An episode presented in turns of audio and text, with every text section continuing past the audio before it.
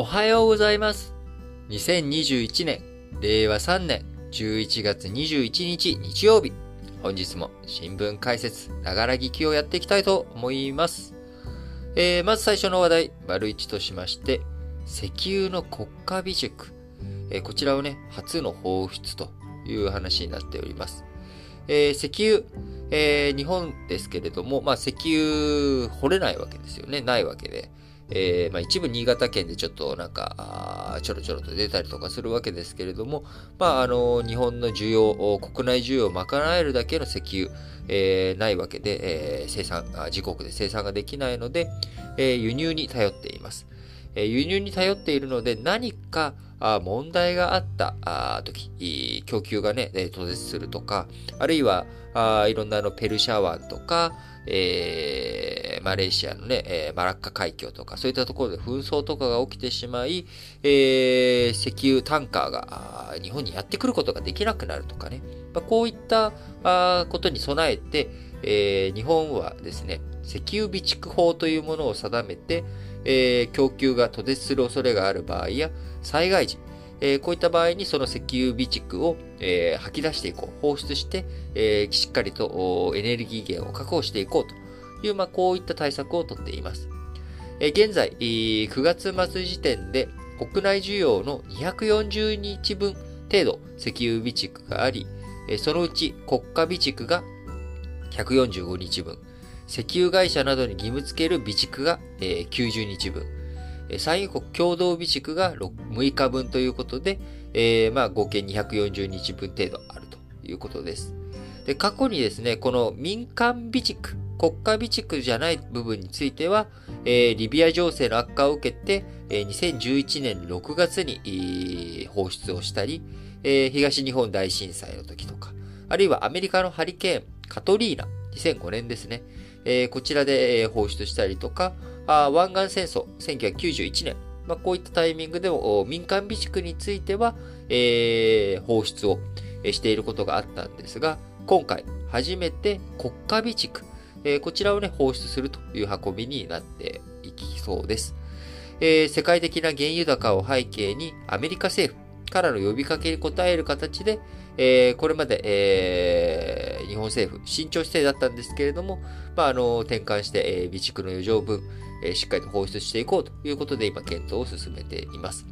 え、ただ、え、放出するといってもですね、えー、今、え、原油の国内需要、1日あたり必要な分がね、どんどん今、省エネとかそういったもので減ってきているということにもなっていますんで、えー、240日分必要ということ、240日分溜まっているということではあるんですが、えー、まあ、余剰分については、えー、出していこうということになっております。えー、国家備蓄分は石油国共同備蓄の半分と合わせ国際エネルギー機関 IEA 基準で90日分の輸入に相当する量を確保すればいいということなので、まあ、145日分ってまあそれを上回ってるわけですよね。なので上回った分を、えー、放出するということになっていきそうですが、ただこれ、えー、やっぱり放出すると言っても、じゃあ、えー、ずっと放出し続けられるかって言ったら、あんまり放出し続けられるわけでも当然ないので、えー、そうすると、まあ、あ放出した、えー、ワンショットでね、放出すると。で、その後じゃあ追加で放出できるかって言ったら追加で放出はできないわけなので、まあ、あ国際社会に対して、えー、まあ、できることをやっていくんだぞと、きちんとちょっと、こういったところで放出をしようとしているんだから、えー、増産してくれよという、まあ、こういったメッセージにつながっていくのかなというふうに思っています。えー、政府関係者によりますと、アメリカ、えー、日本以外にも中国やえー、韓国、インドにも放出を要請しているということで、えー、各国の協調対応、相場、沈静化につながるかどうかというところになっていきますが、えー、やっぱり面白いのがですね、えアメリカと中国ですね、日本はまあもともとね、えほとんどあの石油出てこないところなんですが、えアメリカ、いち早くあの南部テキサス州とかそっちの方でね、あのーの石油見つかって、えスタンダードオイルとか、あそういった会社が、ま、石油会社として、え、やっていたと。ところが、どんどんどんどん経済発展していくに、え、伴って自分たちの国で、え、生産するだけだととてもじゃないけど量が間に合わないということになり、えー、戦後、エネルギー準輸入国、えー、になってしていってしまったわけですね。え、海外からのね、輸入、こちらの方がないとということで、えその後、シェールガスとかシェールオイルとか、コストが高いけれども、えー、生産できる手段、えー、これを深めていこう、やっていこうというふうにしたんですけれども、まあ、価格があその後暴落した結果、そういったところの新しいエネルギー源に対する投資、滞ってしまい、まあ、今現状再び苦しんでいるというのがアメリカの。